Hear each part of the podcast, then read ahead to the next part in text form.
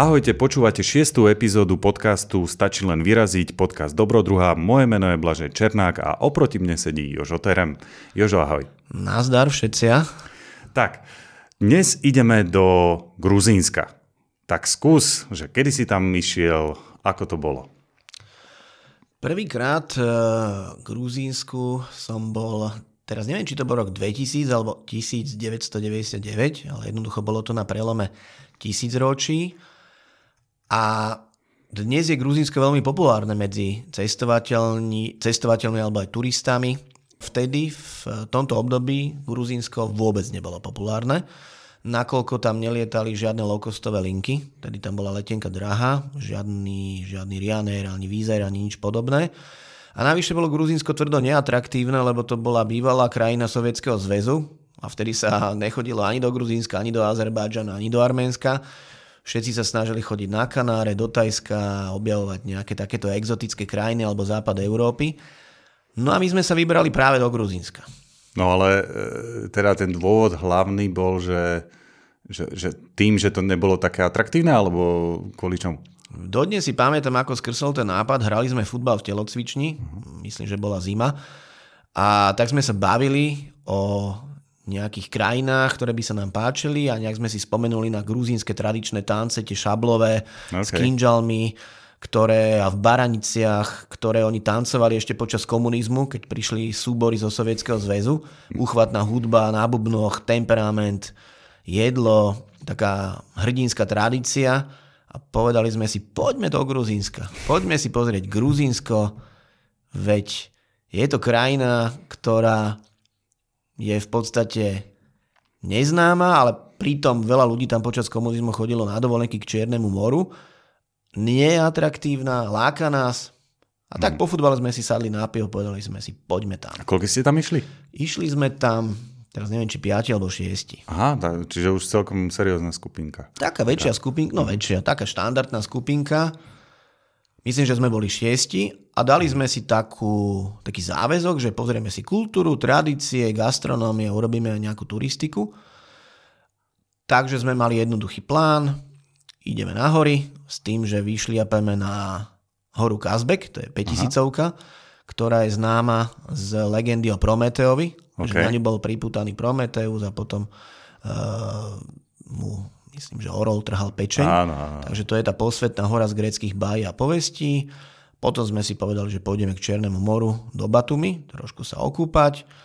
Samozrejme Tbilisi a chceli sme ísť do, ísť do oblasti Svanety. To je horská oblasť, ktorá je dnes veľmi populárna, no vtedy bola veľmi ťažko dostupná. Ťažko. No, no dobre, tak poďme na to, že ako ste tam išli teda. Klasika, Gruzínsko bola klasika, išli sme tam po suchu, čiže opäť autobusy stop Balkán, do Turecka, opäť autobusom krížom cez celé Turecko, až na hranicu Turecko-Gruzínsku, ktorú sme prekročili e, vlastne individuálne. A hneď ako sme vošli do Gruzínska, tak tam sme si zobrali, teraz už neviem, či to bol taxík alebo stop, do mesta Batumi, mm-hmm. kde sme vlastne potom sa ubytovali na prvú noc k, v Gruzínsku. Takže nebolo to lietadlo, mm-hmm. bola to cesta po zemi, čiže autobusová doprava stop. Jasné. No a tá, ešte tá príprava, že ako prebiehala, že mali ste nejaké informácie z, čo, z kníh, alebo niekoho ste stretli, kto tam bol, lebo internet ešte nebol. Internet bol, ale bol veľmi taký slabý, nevýkonný a tak, veľa no. informácií nebolo, ale o Gruzínsku sa dalo získať pomerne dosť informácií, nakoľko tam bolo veľa ľudí ešte počas komunizmu, plus aj nejaké knížky boli Aha, z týchto čias. To znamená, že dala sa nejaká základná taká inform...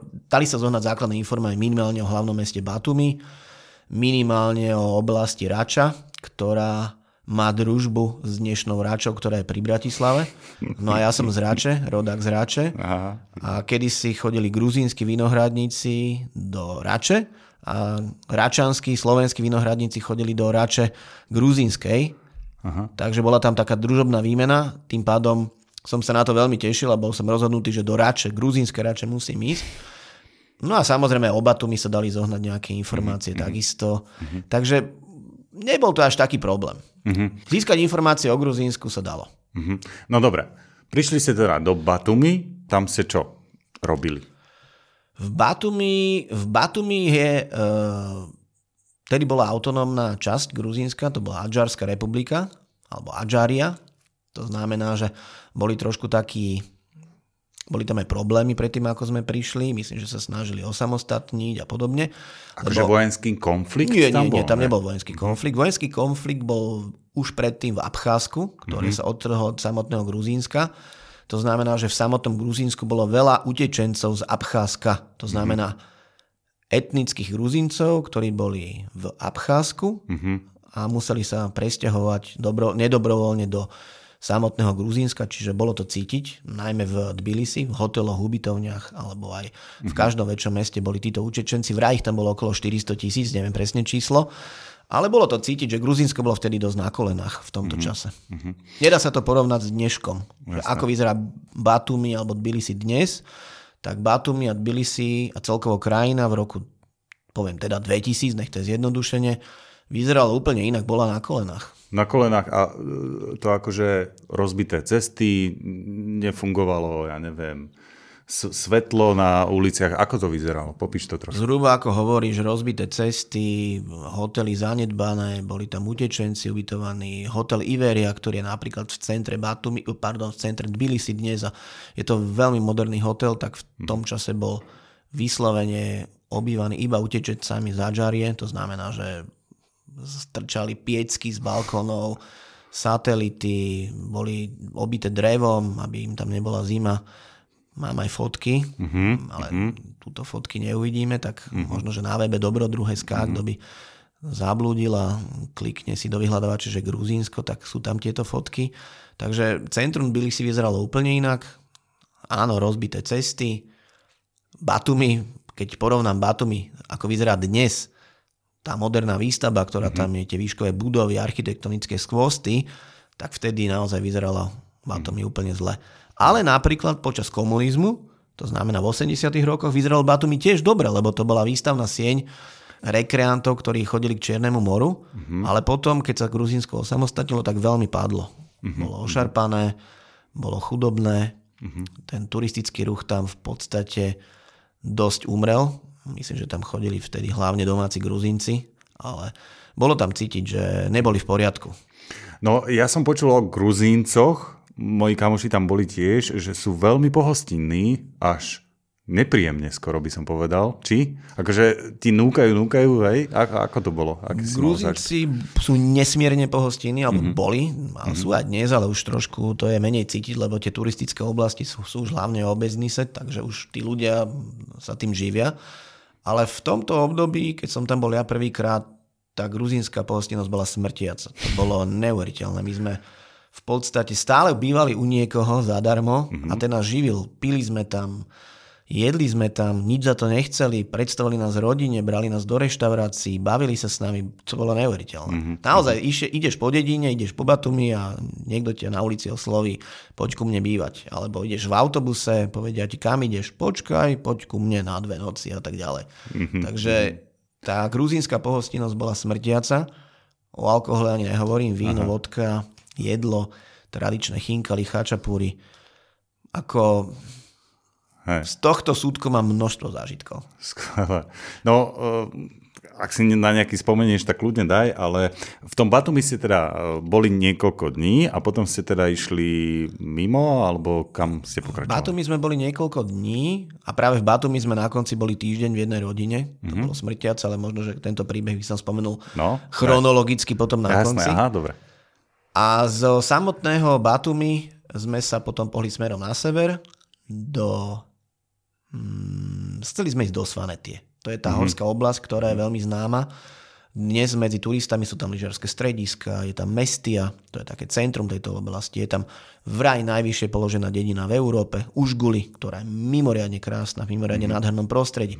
Je to horská kamenná dedina pod ľadovcom Škara, Škara, ťažko sa to vyslovuje No a vtedy to nebolo také jednoduché ako dnes, lebo cesta tam neviedla, dnes tam vedia asfaltka, no v tej dobe to bola rozbombardovaná hlinená cesta, ktorá bola, to bolo, jednoducho Svanety bola nedostupná.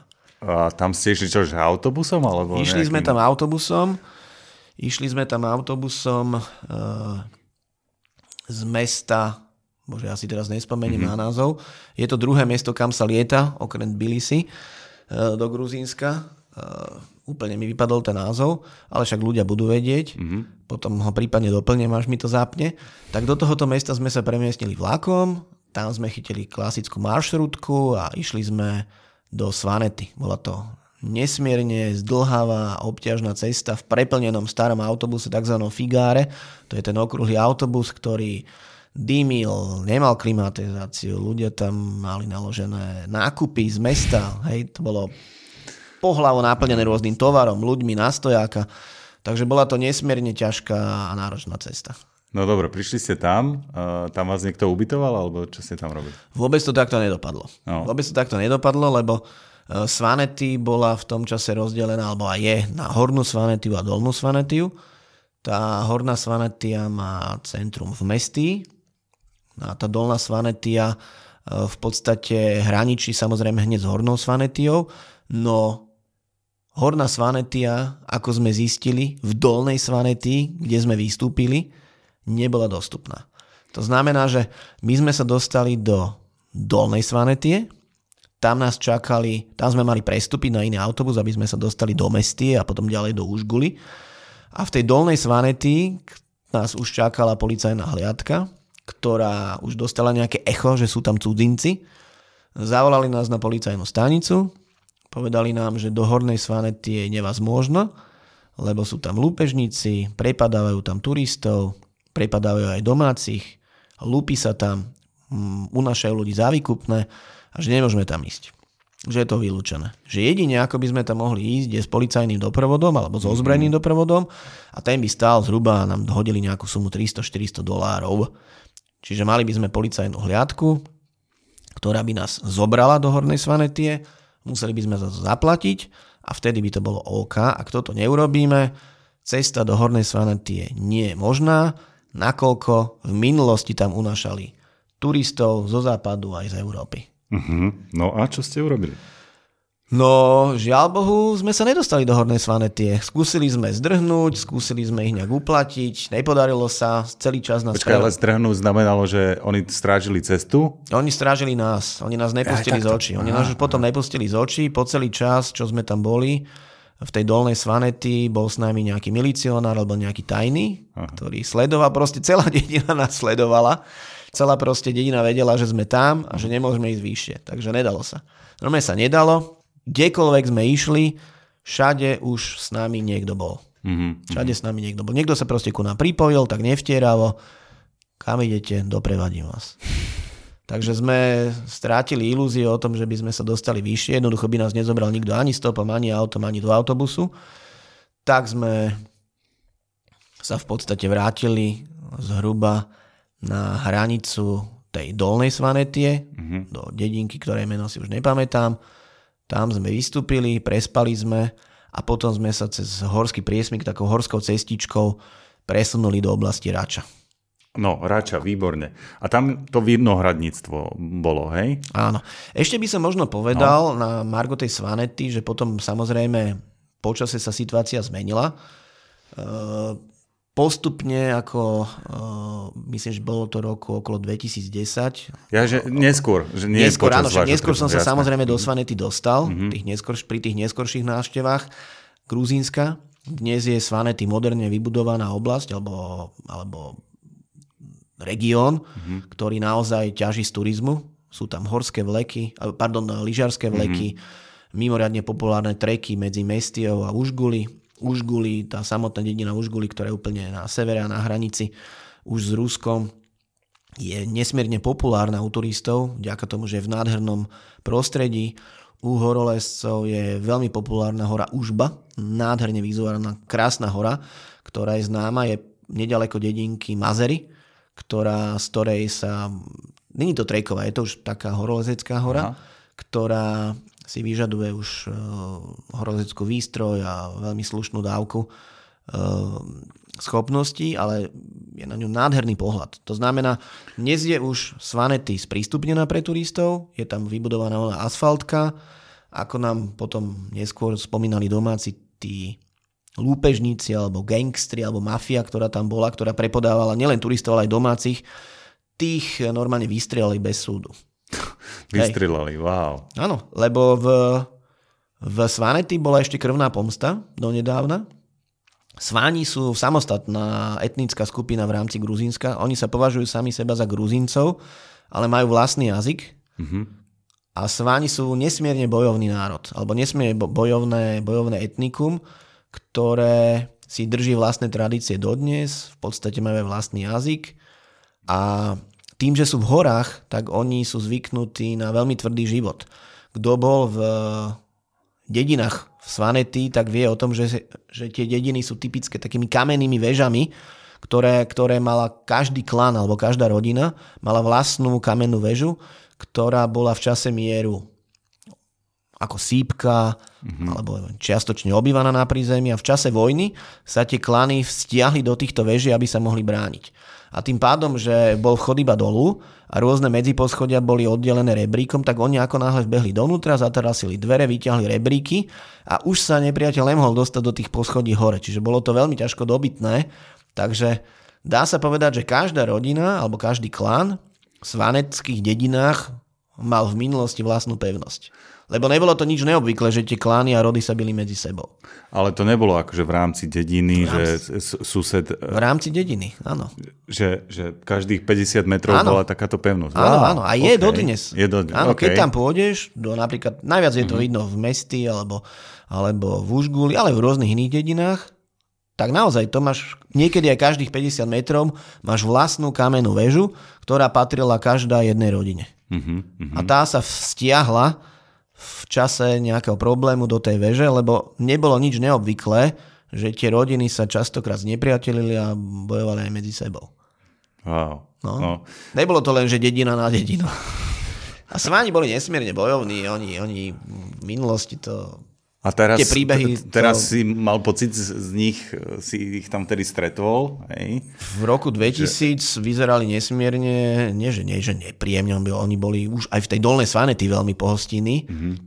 ale tak vyzerali to ako horskí ľudia. Keď vidíš mm-hmm. tie hrdé a divoké pohľady, tak to tam naozaj bolo vidno, že tá tradícia toho, toho slobodného života na horách, kde sa pásli pastierský život, život na koňoch, proste ten bojovný život, že oni sa stále pretekali v nejakom zápasení a podobne, že mali v tej tradícii tú bojovnosť, hej. Mm-hmm. Tí dedovia jednoducho bojovali v prvej svetovej vojne, v druhej svetovej vojne, však konec koncov aj Stalin bol grúzinec, hej, a množstvo významných vojakov alebo hrdinov bolo z Gruzínska, takže Takže Gruzínci sú celkovo veľmi bojovný národ, o tom svedčia aj história, veď boli v podstate stále vedľa Osmanskej ríše medzi Ruskom a Turko, Turkami, takže oni museli bojovať na všetky strany. Takže už v samotnom Gruzínsku je tá vojnová tradícia veľmi silná, čo je vidno aj v tých ľudových tancoch a zvykoch. A v mhm. Svanety alebo u Svánov je to ešte, ešte výraznejšie. Chceli by ste aj vy podcast Ako má Jožo Terem, ale neviete ako na to? Alebo potrebujete iba upraviť nahrávku tak, aby znela lepšie?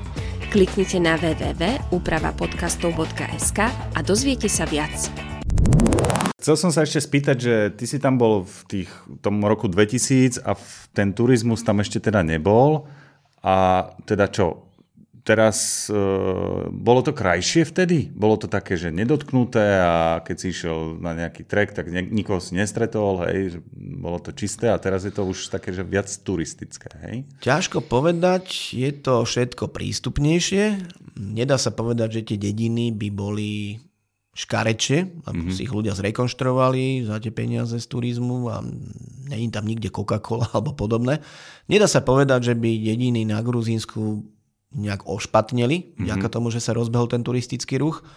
Tie cesty sú samozrejme v lepšom stave, či už je to cesta do Mestie, alebo stará vojenská cesta do oblasti pod horou Kazbek, mm-hmm. do Kazbegy, alebo kde je kláštor Cminda Sameba a podobne to je na sever od Bilisi, takže to bolo tiež veľmi ťažko dostupné, bola to takisto rozbitá, hrbolatá cesta, ktorá bola v minulosti vojenskou cestou, dneska je to mm-hmm. pomerne dobrá asfaltka a tiež tam chodí v podstate, je to jeden z hlavných ťahákov Gruzínska, takže vďaka cestám, vďaka infraštruktúre, že sa majú ľudia kde ubytovať a vďaka reštikám sú tieto oblasti pomerne dobre dostupné. Jasné. Vybudovali sa nové lyžarské strediska, čiže Gruzínsko je lákavé aj v zime, že tam ľudia chodia na lyžovačku, v lete na treky, obdivovať e, kultúru, pamiatky. Ja si osobne myslím, že Gruzínsko je čierny kôň. Mm-hmm. Čierny kôň turisticky celého Kaukazu. Podľa mňa jasne najnaštevovanejšie. A podľa mňa to bude mať ešte veľmi stúpajúcu tendenciu. No, zaujímavé. No, dobre, e, tak poďme, poďme ďalej. Na tej ceste si spomínal teda tú Raču. To bolo čo? To, bolo, to je nejaká oblasť, hej? že nie je to mesto, alebo... Áno, to je oblasť, ktorá sa píše, že Radcha, alebo, alebo rôzne. Jednoducho, ja som si zapamätal nášho Radcha, ale hovorí sa Radča, alebo Radča. A hlavné mesto tejto oblasti, alebo centrum je mesto Ambrolauri. Uh-huh. A ulica hlavná ulica sa v tom čase volala, že Bratislavská. Wow. Alebo Bratislavský bulvár, nejak tak by som to nazval. To kvôli tomu, že Áno, boli kvôli tej družbe. Hej, hej, hej. No a dodnes si pamätám, že my sme tam išli nejakým stopom vtedy z tej dolnej Svanety, z taký horský priesmik. Respektíve tam nás zobral policajt z tej dolnej Svanety. Nejaký, nejaký, áno, chcel nejaké peniaze, ale my sme Jasne. peniaze nemali. Jasne. Tak sme mu nakoniec nič nedali, on bol strašne nahnevaný vtedy na nás. Ale on nás musel odviesť, lebo dostal to nakázané. Ale samozrejme, že on za to chcel niečo od nás, si chcel nejak privyrobiť. My sme povedali, že Sorač, nemáme na to peniaze, lebo však sme došli po suchu do Gruzínska, nemáme ti čo dať. Tak, ale mohli sme mu niečo dať, ale vtedy sme boli ešte fakt takí dosť chudobní a nedali sme mu jednoducho nič, tak bol celkom naštvaný. Takže nás vysadil v nejakej také celkom divokej oblasti, rozoklatej, kanionovitej, kde išlo autora za hodinu, ale našťastie nám zastavil starý Ford, červený, taká dodávka a tá nás zobrala do dediny alebo do toho mestička Ambro Lauri. Ale medzi tým sme havarovali. Normálne nabúral, ten chlapík nejak nezval do riadne, nabúral z boku do takého skalnatého svahu, ktorý mm-hmm. tam išiel, takže sme museli meniť e, minimálne pneumatiku, ak si dobre pamätám, neviem, či tam aj nezlámal nejaké niečo v náprave, no ale opravil to behom niekoľkých hodín a išli sme ďalej. Takže bol tak, aj takýto zážitok, že si dodnes pamätám, jak sme išli náborať a ešte sme sa tak na seba pozreli, že držte sa. Potom sme buchli. A v dedine Amblorauli to bolo zaujímavé tým, že nás zastavili policajti. Vtedy boli policajti všade, na každej križovatke vyberali poplatky. Takže zastavili aj tohoto Fordiaka, jeho skásli o pár drobných, Lary, to je miestna mena. No a potom sa obratili na nás, že kto sme, čo sme. Hej, že čo je, tak to policajt sa tváril prísne tiež chcel nejakých pár zlotých, alebo tých lary, zlotých, mm-hmm. to mhm. hovorím ako tak zo srandy. Mm-hmm. No a ja mu hovorím, že sme zo Slovenska, že z Rače. Že z Bratislavy z Rače. To si mal vidieť tú zmenu. To si mal vidieť tú zmenu a naozaj vedel, o čo ide. Ten policajt sa zmenil na človeka úprimného, pohostinného. Večer nás presne zavolal, kam máme prísť. Presne nám povedal, kde sa máme ubytovať. Mm-hmm presne nám, dokonca išiel s nami nás ubytovať, nič sme neplatili za to ubytovanie. Večer sme boli pozvaní na nejakú žúrku policajnú a takých, takých tých, ako keby som nazval, takých tých miestnych e, ľudí, ktorí mali nejakú oslavu, prišli sme tam aj my. Myslím, že sme v Ambro, Ambro Lauri zostali 2-3 noci. A v podstate každý večer bol taký, že sme niekde prišli, ľudia sa nás vypytovali na našu raču, bol nakrútený aj taký film gruzínsko-slovenský koprodukčný, že Rača láska moja. Uh-huh. Hral tam, myslím, že Pántik uh-huh. a bolo to o tom, že slovenský vojak sa tuším zamiloval do Gruzínky. Nejaký takýto príbeh. Je to natočené myslím v 70 rokoch, ak si to dáte do Google, alebo myslím, že ten film je aj na, na YouTube. Uh-huh. Čiže Rača láska moja, veľmi pekný film. Všetci na ňo spomínali. Všetci si pamätali, ako Poznali, sa nakrút. Poznali, jasné. A bol tam niekto, kto bol aj v Rači, v Bratislavskej? Myslím, že medzi tými ľuďmi bol aj niekto hej, taký. Hej, že, hej, že, že sa vybrali hej, na cestu. Hej, hej, boli tam nejakí takí ľudia, ktorí spomínali, že tam boli. Hej. Aha. No dobré, a čiže to je vinohradnícká oblasť, čiže Áno.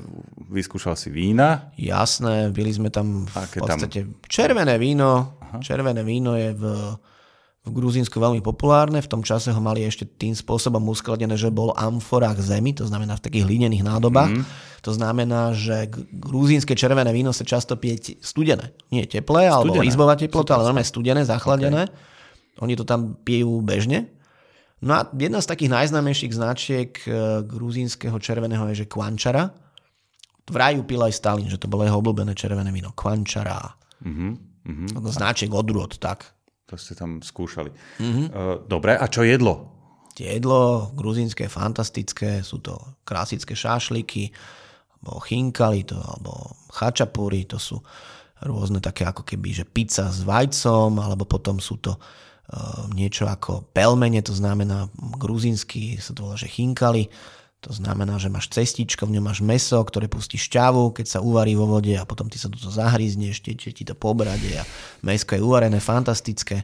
To znamená, že gruzínska stráva je zmesová, alebo takéto cestovinky, alebo náražní, uh-huh. e, robené mesko, takže fantázia. Fantázia. A teraz mimo otázka, mimo nie úplne, ale že z týchto tvojich ciest si si donesol nejaký recept, ktorý si doma vyskúšal? Vôbec. Ja som není kuchta, kuchár ani nejaký gastronóm, takže vôbec. Ja jem na mieste to, čo mi pri, dá podnosť náhoda alebo vyplyne z cesty, ale nie som taký, že by som doma kuch, kuchtil alebo si donašal nejaké recepty. To vôbec. Uh-huh, uh-huh. No dobre. Koľko ste boli v tej Rači? Ako ste tam...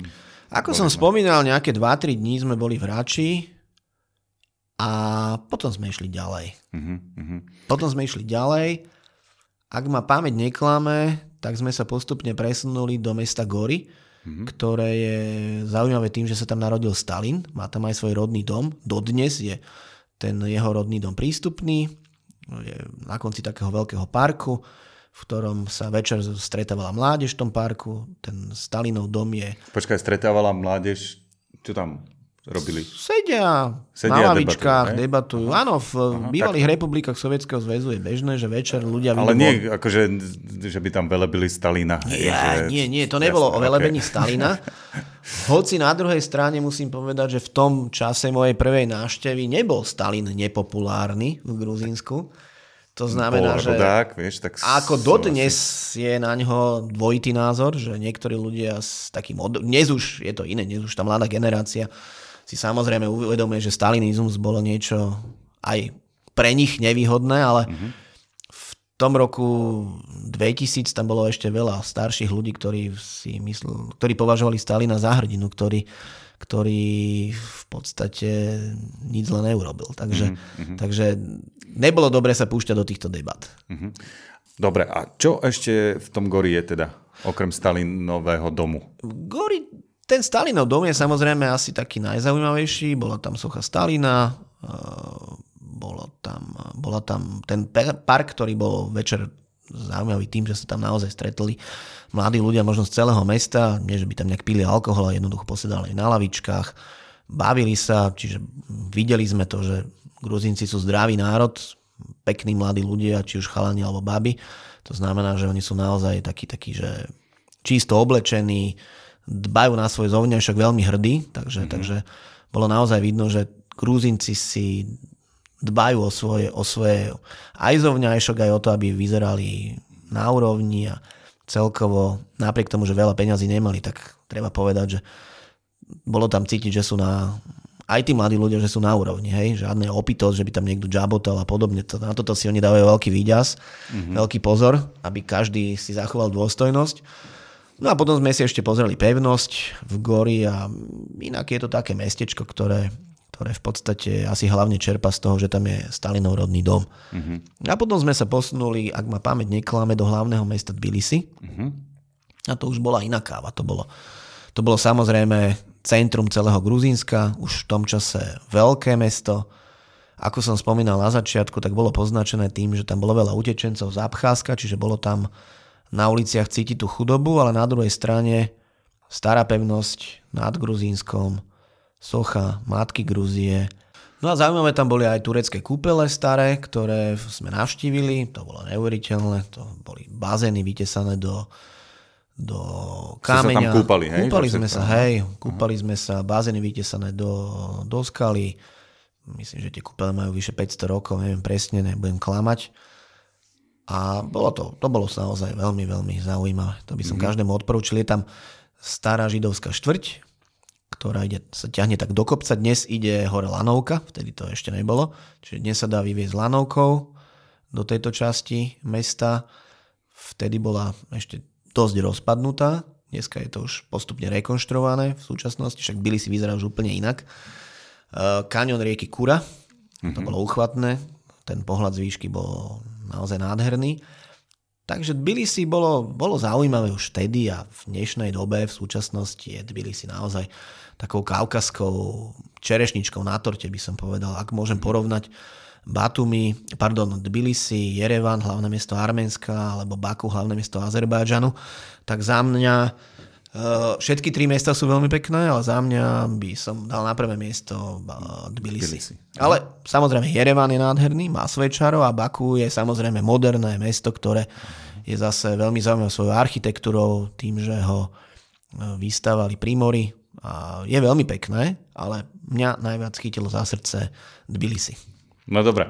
Čo bolo ďalej potom e, z toho Tbilisi? Z Tbilisi sme išli smerom hore na hory, to znamená, že cieľom bol Kazbek, ktorý vyše 5000 metrová hora, na ktorú sme sa chceli dostať. A 5000 je už celkom dosť, nie? Mali ste tam už výbavu? A... Mali sme výbavu adekvátnu tým časom, to znamená, že skoro žiadnu. Takže bolo to také pozliepané, že popožičiavané od kamošov, rukavice, topánky. Čiže nepotreboval tam, že horolezectvo to nebolo ešte. Nebolo to horolezectvo, výstup na Kazbek nie je horolezectvo, ale Aha. potrebuješ čakan, mačky, okay. uh, byť uviazaný, to znamená, že nejaký sedák, uh-huh. láno a tak ďalej. Ale zobrali sme si nejaké veci, ale plus sme mali infošku, že sa to dá požičať od miestnych podhorov.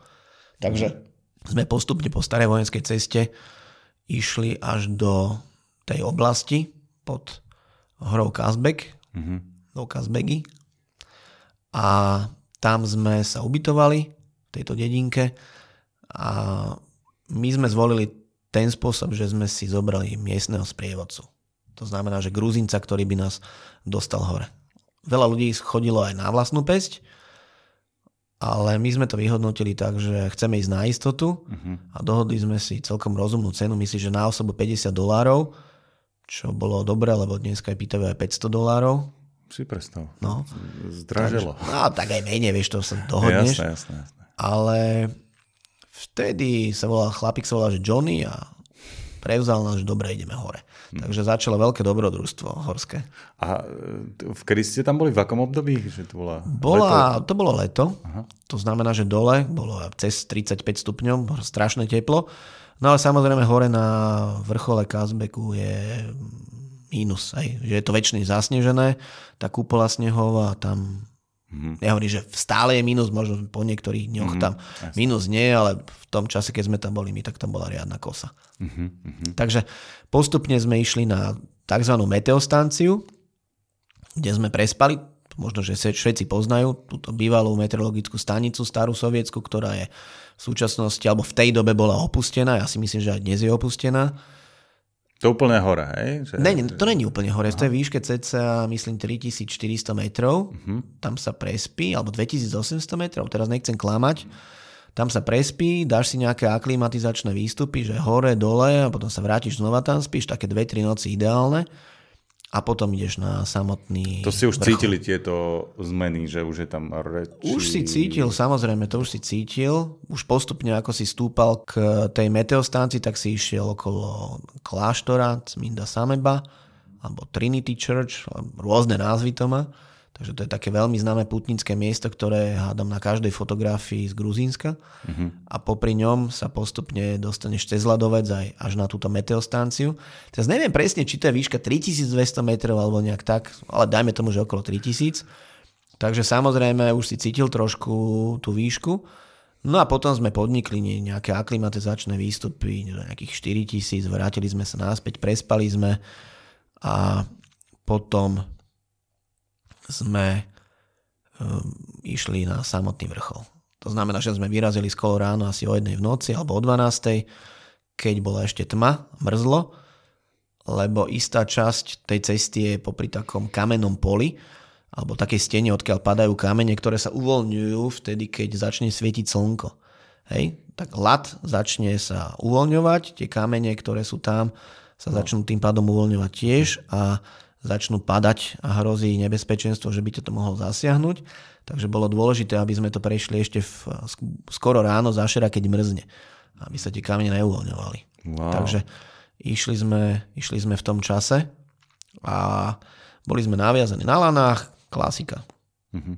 Vyhýbali sme sa trhlínom, lebo tam pomerne veľa trhlín, do ktorých sem tam aj niekto spadne a oni potom vyberali v tej dobe títo gruzinci, týchto nešťastníkov, aby im zachránili život a vraveli, že potom to už stojí veľa peňazí, lebo Väčšinou to boli ľudia, ktorí im nechceli zaplatiť za tú sprievodcovskú službu, išli na vlastnú pes, padli a potom ich oni nejak museli vyťahovať a vtedy, že to už bolo fakt drahé, mm-hmm. že už si nehali dobre zaplatiť. Lebo to nebola horská služba, keď tam nebola žiadna horská služba ani nič, to boli proste chalani z tej oblasti, ktorí si zokupovali tú meteostanciu, dá sa povedať, že ju začali obývať.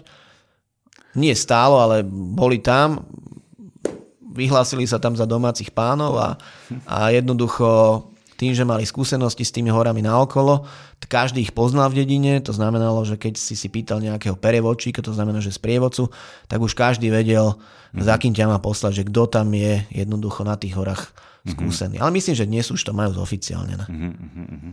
No takže to bol ten váš hlavný cieľ? Bolo to tak? Dobre si bol to jeden z hlavných cieľov. Turistický výstup, výstup na, alebo výstup na Kazbek bol jeden z hlavných cieľov a nakoniec sa nám to aj naozaj podarilo. Mhm. Čiže sme na 5000 Kazbek vystúpili. Bolo to, bolo to veľmi, veľmi pekné. Vyšlo nám počasie. Mali sme krásny výhľad z vrchu na celý Kaukaz. Bol slnečný, ale mrazivý deň Vystúpili sme v spoločnosti ďalších Gruzíncov, čiže nešli sme iba my, naša partia, ale išli sme aj s tými domácimi gruzínskymi horolescami. Takže nás zobrali so sebou, predtým sme sa aj opili, aj potom sme sa opili po výstupe. Stali sa z nás kamoši. Tam ste teda museli dospiť, hej? Keď ste pili teda... Pilo sa tam veľa a často a taká zaujímavosť bola, že my keď sme prišli do meteostáncie, tak samozrejme boli tam títo domáci, hej? Títo, mm-hmm. títo gruzinci, títo horolesci, ktorí, ktorí mali na pláne ísť tiež hore. Tak samozrejme oni nič neplatili. Takže mali na pláne ísť tiež hore a my sme sa ku ním teda pripojili aj s tým našim sprievodcom, ktorý však oni sa všetci poznali, tak sme išli ako jedna partia tak vtedy to bolo tak, že máte nejakú vodku, sme sa my pýtali alebo niečo nájsť, tak nám niečo dali alebo predali a vyšli sme spolu hore, vrátili sme sa naspäť, to už sme nič nekupovali, nič nám nepredali, ale už sme mali všetko zadarmo. No, Takže bola hrozná oslava, hrozný žúr už na tej meteostánci, potom sme išli dole do dediny, tam bol ďalší obrovský žúr, tam nás oni pozvali na komplet na oslavu a potom boli niektorí z Tbilisi, tak nás zavolali do Tbilisi a ešte u nich sme niekoľko dní bývali v Tbilisi si sa museli vrátiť ako alkoholici, nie? Že Vôbec. Každý večer ste boli ožratí, hej? Bolo to tak? Dá sa povedať, že áno. Dá sa povedať, že áno, ale ani si nechcel, ale musel si, lebo musel si prichádzal do kontaktu s... Ja, ja si neviem predstaviť, že bol niekto abstinent v tej dobe a išiel by do Gruzínska, tak by podľa mňa si to neužil a navyše by ani nemal priateľov, lebo oni to nebrali, že som abstinent a nepijem. Vtedy no. sa to ťa ako si nechápalo. nechápalo. Ale e, to pitie bolo také, že že ťa nútil, že ešte jeden, ešte jeden, ešte jeden? Že Vieš bolo to takto... No, hlavne pitie v Gruzínsku má svoju úroveň. To znamená, že každé kolo je nejaký prípitok. Aha, Áno, to tam má svoj ceremoniál. To znamená, že v podstate každá partia pri stole má nejakého svojho toho šéfa alebo vrchného, sa volá, že tamada. To znamená, je to väčšinou ten najstarší a najskúsenejší človek pri stole, ktorý určuje, kto povie prípitok. Mm-hmm. Alebo on dá ten prvý hlavný prípitok, to sú častokrát aj 5-minútové preslovy, hej, že prípiam na vašu rodinu, na vašich otcov, na priateľstvo, ktoré medzi nami vzniklo a tak ďalej. Čiže to má príbeh, ktorý on povie, že prečo sme tam, že prečo tam sedíme, že to proste nie je náhoda, takže to je ceremónia, potom sa vypije, naleje sa ďalšie kolo a on povie, OK, a teraz povedz ty prípitok. A ty tiež musíš povedať niečo zmysluplné, aby, si, aby to malo úroveň. To znamená, že ty takisto musíš povedať, že ja neviem, sa teší, že si sa dlho chystal do tejto krajiny, dlho si o nej čítal, chcel som vidieť gruzínsku ráču, Uh, som šťastný, že som tam bol, lebo som zo slovenskej ráče hm. a teraz som bol na horách, kde som stretol opäť dobrých ľudí, horolescov, ktorí sú srdcom a dušou spriaznení so mnou a som rád, že som s vami, pripijam na vaše zdravie. Dali sme si, hej, a to všetci boli úplne dojatí. A potom on povedal, OK, tak teraz ty povedz prípitok, tak teraz niekoho z tých gruzínskych horolescov. A on zase povedal, že prípijam na vaše zdravie, priatelia, sme strašne radi, že ste prišli do našej krajiny. Mm-hmm. A takto sa to točí celý večer. Wow. No. Čiže to není tak, že kolečko a piež a donem látom, ale to proste... Má to úroveň. Má proste. úroveň, hej. Má to úroveň ožrať sa tam. A dokonca prípik. potom aj víno pijú z rohov, z vydlabaných rohov. A je taká tradícia, že ten roh má častokrát aj liter a ty ho musíš vypiť na X, keď sa to tak dohodne. A otočíš ten roh naopak a že koľko kvapiek padne, tak toľko máš na svete nepriateľov. To znamená, že keď sa dohodlo, že to ide na X, tak každý to dal na X, mu to tieklo po brade, ale proste, aby čo najmenej ostalo v tom rohu, alebo nič, čo Počka, najmenej ale kvapiek. To ste čo pili z toho? víno? Alebo víno, z toho sa pije víno. Hej. Ale tak samozrejme, že nám dali také malé dvoj, trojdecové rohy, hej, ale boli tam borci, ktorí naozaj dokázali vypiť, ja neviem, litrový, taký dutý roh, kde sa zmestil liter alebo viac vína. Wow. Takže toto sú také tie gruzínske tradície, ktorých je strašne veľa, ale teraz som spomenul iba zo pár takých, ktorými sa stretlo zrejme mnoho ľudí, ktorí boli v Gruzínsku. Mm-hmm. No super. Tradície si dáme ešte teda ďalšej časti, lebo v Gruzínsku je tých e, zážitkov asi veľa. Takže budúci týždeň budeme pokračovať v Gruzínsku, hej? Môžeme kľudne, je tam v podstate ešte ten zážitok s Batumi, ako sme tam týždeň bývali u rodiny, ako sme sa snažili potom dostať naspäť domov, opäť suchou nohou, to znamená, že stopom a vlakmi. Takže môžeme dať ešte jednu časť Gruzínska, môžeme spomenúť aj trošku viac o tom, ako vyzerá Gruzínsko dnes, uh-huh. odporúčiť možno nejaké lokality ľuďom, ktorí by sa tam v lete chystali. Takže kľudne dajme ešte jednu časť Gruzínska. Dobre, tak toto bola prvá časť Gruzínska. O týždeň budeme pokračovať. Ďakujeme, že ste nás počúvali až doteraz a počujeme sa o týždeň. Ahoj. Ahoj, ďakujem a budem sa tešiť.